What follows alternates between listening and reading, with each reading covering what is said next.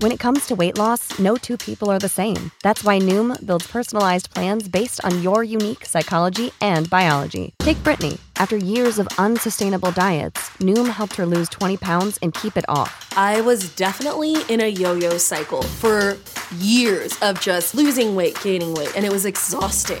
And Stephanie. She's a former D1 athlete who knew she couldn't outtrain her diet, and she lost 38 pounds. My relationship to food before Noom was never consistent. And Evan, he can't stand salads, but he still lost 50 pounds with Noom. I never really was a salad guy. That's just not who I am. Even through the pickiness, Noom taught me that building better habits builds a healthier lifestyle. I'm not doing this to get to a number, I'm doing this to feel better. Get your personalized plan today at Noom.com. Real Noom users compensated to provide their story. In four weeks, the typical Noom user can expect to lose one to two pounds per week. Individual results may vary.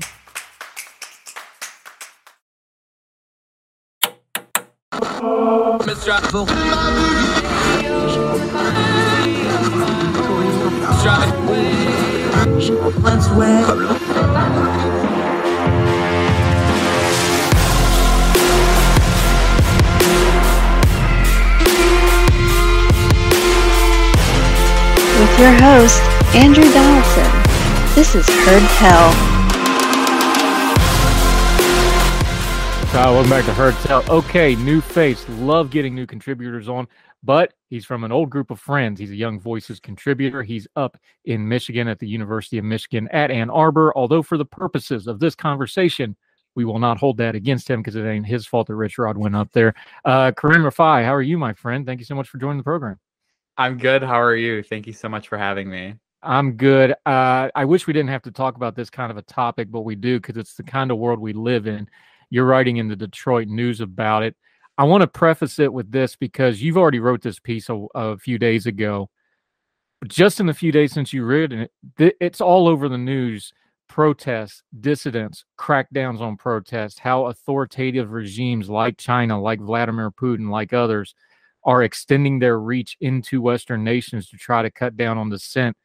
This is something, obviously, you probably started researching this a week or two ago. This is something that's going to accelerate in the coming weeks, I think. Is that how it feels to you, too?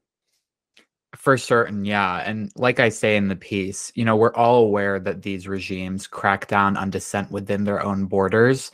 But I really wanted to call attention to kind of this growing phenomenon of what Drew, the guy I interviewed, and I call the export of repression abroad. That's a great term. You should uh, trademark that real quick, or maybe get the domain name for it, because that's exactly what they're doing. We throw around terms like um, colonialism and imperialism, but then when you look at China, well, they're being imperialistic about things, but they're being imperialistic about repression and about controlling speech and narratives and things like this. That's part of what you're getting at here in the bigger picture before we get into the specifics of this piece in the modern world with modern technology, they have to fight with information. They're trying to sequester free speech. That's nothing new in history, but it's very different in the modern age. And they're not just content to do it in their own countries, they're going worldwide with it. Absolutely. What's the first thing you hit on when you went to look at this? I want you to tell us the story because I think things like this, we get a little buzzwordy on them sometimes. Of course, the old thing about, you know, a million people's a statistic, one man's a tragedy you highlight this guy in England and he was protesting and he got snatched up, but it's also indicative of this tactic that's been used. Tell us the story of this guy and why you started out with it to bring attention to this issue. For sure. Um, so his name is Drew Pavlou. He is an Australian uh, pro democracy activist. Uh, he's made headlines for a couple of years now. Famously, he um, was removed from Wimbledon after um, holding up a sign, I believe, that said, Where is Peng Shuai? That um, famous Chinese tennis player who lodged sexual assault allegations at a top CCP official. So he's been uh, in the public eye for a while now. Um, and I've gotten to know him recently pretty intimately. And um, a few months ago now, or a couple weeks ago, he was protesting in front of the Chinese embassy in London. And essentially, what happened was a fake bomb threat under his name was emailed to the embassy. The embassy called the police. he was arrested he was in you know jail for 24 hours like no access to uh, consular assistance um, he was in a whole bunch of legal trouble. The authorities were not you know believing his story that this was a fake threat. Um, he was essentially trapped in london for almost a month because of court dates. He was told you know if he left the country he may be arrested. Um, and all of this just sparking from him standing outside an embassy with a couple of flags um, ended up with him being arrested for like uh, threatening to commit a terroristic act. And the thing about this is, and as you detailed it, the reason we know this was probably a setup is because the Chinese officials, the CCP, and their intelligence and their security apparatus, they've targeted him before. So the fact that he was just standing out there, they knew they knew well and good who this guy was, and they made sure it was a very specific. Oh, this is the guy that did that, right? Absolutely. And the exact same thing happened to him again this week in Australia, another fake bomb threat under his name. But now finally, you know, authorities have caught on that this is, you know, a targeted campaign against him. So um, he's not facing really any legal trouble from what I know now. But yeah, it just continues. The thing about this is, this is almost like the swatting tactic we've seen in American domestic politics but on an international level, this has extreme consequences. Like you said, he's an Australian, so he's a Commonwealth guy. He should be able to travel. This could prevent him from traveling. This is very much a way of trying to tap down dissent because the reason they go after a high profile dissenter like him is because if you can get him, then the rest are quiet. We just had on our program talking about Hong Kong with Frances Hui, and then they're like, look, when they took out the top 50 or 60 organizers, all the protests in Hong Kong stopped this is a pattern. This is something the Chinese Communist Party has down to a science. They know what they're doing doing this, and the pattern is something we should see to see how it's reaching out worldwide. And you touch on that. Absolutely. Um, like you mentioned with Hong Kong, diaspora communities have been targeted for a really long time now. Uh, Uyghurs, Hong Kongers, uh, Taiwanese people, um, especially on college campuses too. There's you know the CSSA, uh, which is the Chinese Student Scholars Association, which you know there's a bunch of accusations that the Chinese government uses that organization on campuses to spy on dissent um, from students. So uh, Drew kind of also drew that to my attention as well that a lot of the diaspora communities in the UK and in Australia have been constant targets by the CCP, even once they've left China's borders and what does he say when you talk to him? Again, put a personal face on this because we, we understand the geopolitics of it. We understand the human rights issue part of it. Well, most people that are functional adults that aren't wicked understand it. There's some people in the world that don't. When you're talking to him, what comes across? Like, what drives people to keep dissenting like this? Is it the people he knows personally? Is it just the wrongness of it? When you're talking to somebody like that one on one, not through a news story, not through a written piece, not through propaganda videos and YouTube, both for and against, what is it that comes across? Um, yeah, like you mentioned, he's made a lot of close connections with people from those diaspora communities. And when you talk to them and you hear their stories, it's impossible not to empathize. You know, as a Syrian too, like I'm a part of a diaspora community from an authoritarian country. And when I tell my story to people who are not Syrian, um, I see that kind of empathy in Drew as well, even though he's not Chinese and he's, you know, from Australia, born and raised, from what I know. Um, you can just really tell he has a lot of empathy and he's heard a lot of personal stories from, you know, Tibetans and Uyghurs, etc. Let me ask you about that because, um, you know, Syria and Assad and Russia and ISIS. That was just a brutal mix of basically all the world's worst actors converging, and the Syrian people ended up paying a heavy, heavy price, a massive price in death in wiped out cities. We'll probably never know the actual death toll. When you're talking to somebody who maybe doesn't follow politics, especially world politics, and doesn't even know something like that even exists, how's it hit you? Do you feel a do you just not want to talk about it? Do you feel a responsibility as somebody in a diaspora community of I need to explain to them why this is so important? Talk about that because I've talked to so many people in these kind of communities. We've had them on the show before and they all talk about it. It's like this isn't really what I want, but I feel a burden about this sort of thing. I feel like I'm representative of it. How do you carry that burden and do you feel it? Um, I definitely feel like I have an obligation to speak up for people in Syria who never had the chance to, um, especially for my family as well. They've gone through a lot. And, you know, I was privileged enough to be born in the United States. So it's kind of like a survivor's guilt kind of thing. You know, if my parents didn't choose to immigrate here, I probably would have been born in Aleppo and who knows where I would be right now. So it does kind of come out of not only a feeling of obligation, but I want to share my story and the story of other Syrians and what they've gone through because, you know, my ultimate goal is to make sure that what happened in Syria doesn't happen ever again anywhere else and that's why I have a lot of empathy, you know, for these um, diaspora communities from China and from Taiwan and from Hong Kong because you know their plight is it's different, but it's similar. This you know reverberating effect of authoritarianism, even when you're diaspora, it still affects you every single day. So. Yeah, and what you're saying about survivors guilt is the same thing a lot of those people have said when we've interviewed them and talked to them, or even talked to them offline, just prepping obviously Syria was is a terrible thing. When you see that's kind of the end game of it though, where you just have leveled literally you talk about Aleppo, like just rubble for most of it, unfortunately.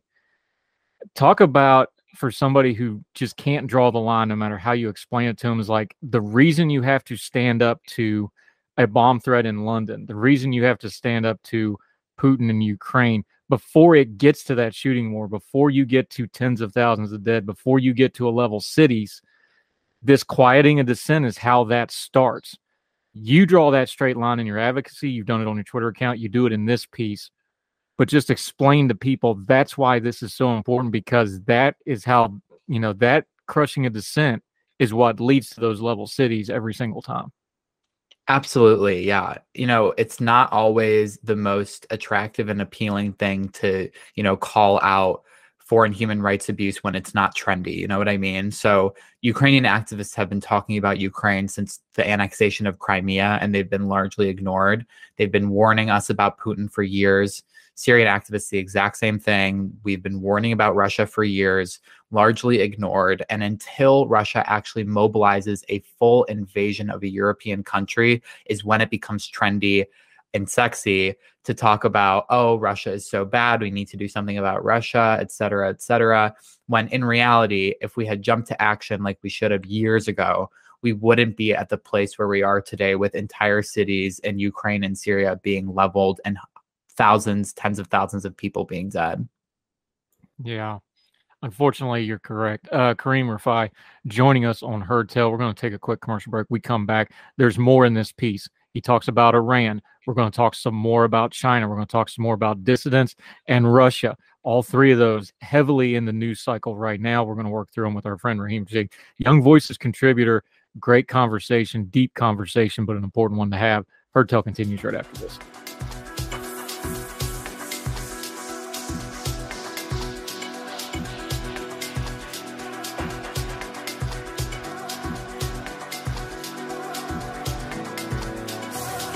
Sick of being upsold at gyms?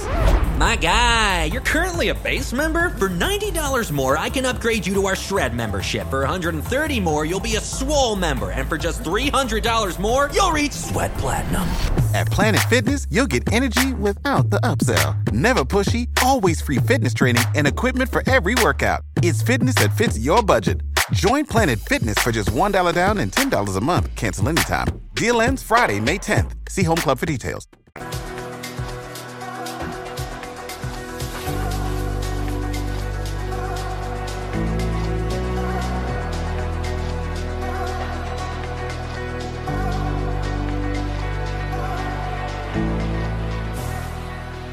Uh, welcome back to Tell. Continuing our conversation with Kareem Rifai. He's up in Michigan right now, but he's talking about dissent, talking about authoritarianism, talking about protesting them and the very real cost that protest can have. Um, on that vein, we've got it right in the news right now as we're speaking, really, in Iran. We have massive protests, the death of a woman at the hands of the morality police, they call it. She died in custody. And especially the women and others are protesting back. They're getting killed in the streets for it. We've seen this before in 2019. We've seen it before other times in Iran where they'll do this really brutal crackdown. When you're talking about dissent and how important it is and protesting, how's it hit when you see something like this? Because, you know, let's be honest here. Sometimes protesting gets a little performative and there's actually a protesting industry. But when you see this kind of bravery, women ripping off their hijabs and cutting their hair in public and this sort of thing, boy, that really hits home on how important this stuff is to me. How's it hit with you though? Absolutely. Absolutely. I mean, they are the peak of bravery. People standing up in regimes as repressive as Iran's and, you know, openly flouting um, you know, the most repressive laws. It, it really is inspiring. And that's why I in this article I talked to Drew specifically about Iran and the silencing of dissent of dissent in Iran and abroad um, and the case of Masih Alinejad, who is a Iranian women's rights activist here in the U.S., who faced not even her first assassination attempt um, a couple of weeks ago. Um, yeah, I mean, it really has come full circle that, you know, just a couple of weeks after the assassination, oh, the assassination attempt of um, Masih Alinejad and also Salman Rushdie, that we have these mass protests in um, in Tehran. Compare and contrast those two because hers you heard almost nothing about. And I watch a lot of news and I heard nothing about it. Rushdie obviously got international headlines. Of course, he's been under a fatwa for what, 40 years now. So that one got a lot of headlines.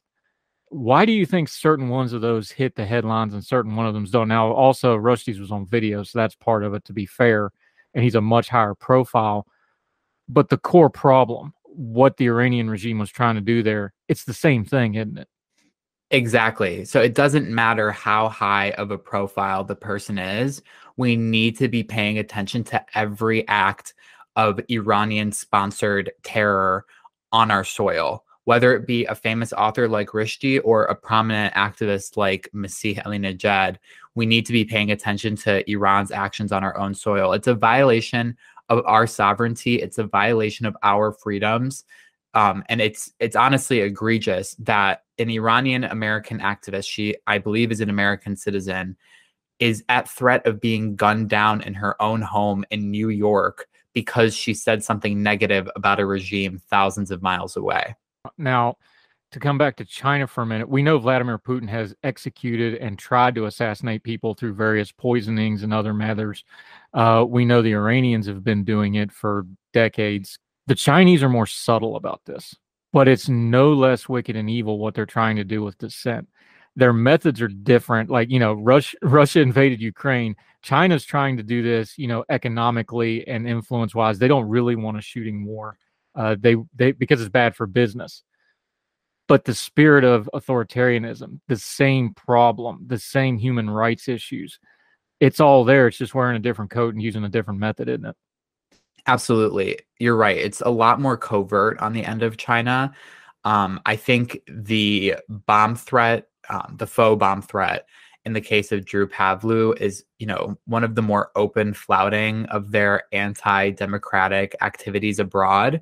But um, like I talked to Drew, um, most of their action is covert. So they have, you know, people on college campuses reporting to them about um, Chinese students who are, you know, talking about Tiananmen Square or criticizing the CCP. They have professors we've seen in the past few years that are conducting uh, academic espionage. Uh, they're a lot more covert about it. They're not like Iran sending assassins to people's doors in New York City. Now, you also we talked about talking to Drew about uh, his struggle. You also talked to a Chinese Australian dissident, Vicky uh, I'll let you pronounce the name because I'll butcher it too, who's been the subject of Chinese state media smear campaign and serial harassment. I got to imagine, although the case is different and the methods are a little different, boy, it sure sounds like a lot of the same things because the way you harass and crush dissent is pretty universal, isn't it? Tell us about her story like you did with Drew. Put a human face on that one. I actually I didn't speak with Vicky, but Drew is a close uh, friend of hers. She's a pretty prominent um, anti CCP activist who has been relentlessly harassed by um, agents of the CCP, her personal text messages being publicized on Chinese social media. uh, you know, her personal devices being hacked, just systematic harassment. There's no other way to describe it. I can't even imagine being in the situation that she's been in. Um, but yeah, her story is just one of many that Drew shared with me of um, Chinese diaspora communities and Chinese dissidents being relentlessly targeted by the CCP apparatus abroad. Yeah, you also made a point to kind of draw these um, desperate threads together. You know, the the the wannabe assassins of Rushdie and Ahmadinejad, they're going to be brought to justice because they were caught. You know, they were literally caught in the act. But when it's the CCP calling in a bomb threat, when it's them crushing dissent, when it's them using things like diplomatic immunity to cover their uh, actions in foreign countries, we're not going to get a quick, clean justice in that way. So, how do you fight back against it? Absolutely. And I, I draw this, you know, I draw attention to that in the piece because we need to start holding these regimes accountable for crimes they're committing essentially on our soil and against our own citizens. Um, it's not enough to just prosecute their agents. We also need to start holding the governments that are the ones funding and sending these people out to harass American and Western citizens. That needs to be something that we peg to our diplomacy. You know, how are we going to negotiate deals with someone like, you know, uh, Raisi in Iran when he's sending assassins to kill random American citizens. It's absurd. Yeah, and the reason we don't do that is because, you know, Iran is obviously a player in the Middle East trying to always keep that delicate balance going. We know the issues with them in Israel. We know the issues with them and the Saudis. It's a complicated thing. So that that balance buys them a lot of their human rights violations. China buys theirs economically. People are mm-hmm. afraid to upset. They want to do business with China, so they buy theirs economically. You just mentioned the president of Iran. We just had the incident in New York City. Christiane Amanpour, the well-known reporter, refused to wear a headscarf to the interview, and he stormed off mad and refused to do it, basically, or his staff did. That doesn't sound like a big protest compared to the economic stuff and the human rights stuff and peace in the Middle East. But what you're saying little things like that publicly to leaders that make them lose face, which is something they do care about, I think that does matter. How does it land with you though? Absolutely. You know, I'm more enthusiastic than anyone to see the now mainstreamed upheaval against the Iranian government right now in the US. And I hope it lasts because we can't go weak there's no more time for weakness. Too many people have died at the hands of the Iranian regime for us to take a step back and give them a boatload of concessions. So, seeing this mainstreamed upheaval against not only Raisi but you know the government of Iran over what's been going on in the past week, it's it's really great to see. Um, Kareem Rifai joining us. Now you've gotten to talk to dissidents like Drew. You've got a little bit of a network. You're from a diaspora community. Not everybody listening to that has those kind of connections. What can someone do to affect it just in their social media, in their conversations, in the discourse, in the way they talk about these things? Just kind of the average person who, you know, doesn't have political uh, connections and maybe doesn't think they have a dog in the fight other than maybe they do care about freedom tell them a few things they can do that actually affect change here. Is it in the way they talk? Is it following and platforming and echoing the dissidents that do get their message out? Give the normal folks a thing or two they can do, like on their social media, that would actually do some good here and not just yelling at the TV about how wrong it all is. Yeah, that's a great question. I think the number one thing that someone who is not intimately connected to these issues can do is to fight the apathy and the way that you fight apathy is continuing to talk about the human rights abuses that are happening, continuing to platform dissidents and the people who actually are being intimately affected by these anti democratic actors and fighting against the kind of everyday apathy of, well, that's thousands of miles away. It doesn't affect me. Because in reality, it does. Every time you go to the pump, and the price is above four dollars, you can point to you know the instability that's been caused by Russia. It's it's an everyday thing. It's for everyone. So you may think that you don't have a dog in the fight, but in the end, you do. You may not be as intimately connected as someone you know in Kiev or someone in Aleppo or someone in a diaspora community, but you are being affected by the actions of these regimes every single day. And you should be putting an effort to making sure other people know that too. Yeah, that's really well put, my friend Kareem Rifai joining us. Um, we're going to have you back because these issues are universal. They're not going away. They look like they're accelerating in a lot of ways. But I also take some hope here because I think the reason some of this is accelerating is because I think some of these regimes are legitimately scared, especially Putin, especially the Iranian regime. Uh, China's not going anywhere, but they obviously have a long term plan that they worry about it. So we have to have hope because if they're worried, that means that there's hope. Um, Till we get you back, though, let folks know where they can follow you. We're going to link to this piece. It's a great piece. There's a lot of links inside the piece. Make sure you read those as well. Read it for yourself, share it with folks, make up your own mind. We'll link to that in the show notes. Let folks know where they can follow you and what you have going on until they see you the next time we get you on Heard Tell. Um, I'm at Kareem Rifai on Twitter and Instagram. That's K A R E E M, like the basketball player, R I F A I makes it nice and easy. Good reference point, my friend. Uh, he's also a Young Voices contributor, so you'll be seeing him on all those platforms. We'll link to his page as well. Great stuff. Um, best of luck up in Michigan. I guess if you got to go somewhere up there, that's not too bad of a spot. Uh, we kid, we kid. Uh, great information today. Important topic. Really enjoyed having you. We will have you back. Thank you so much for the time, my friend.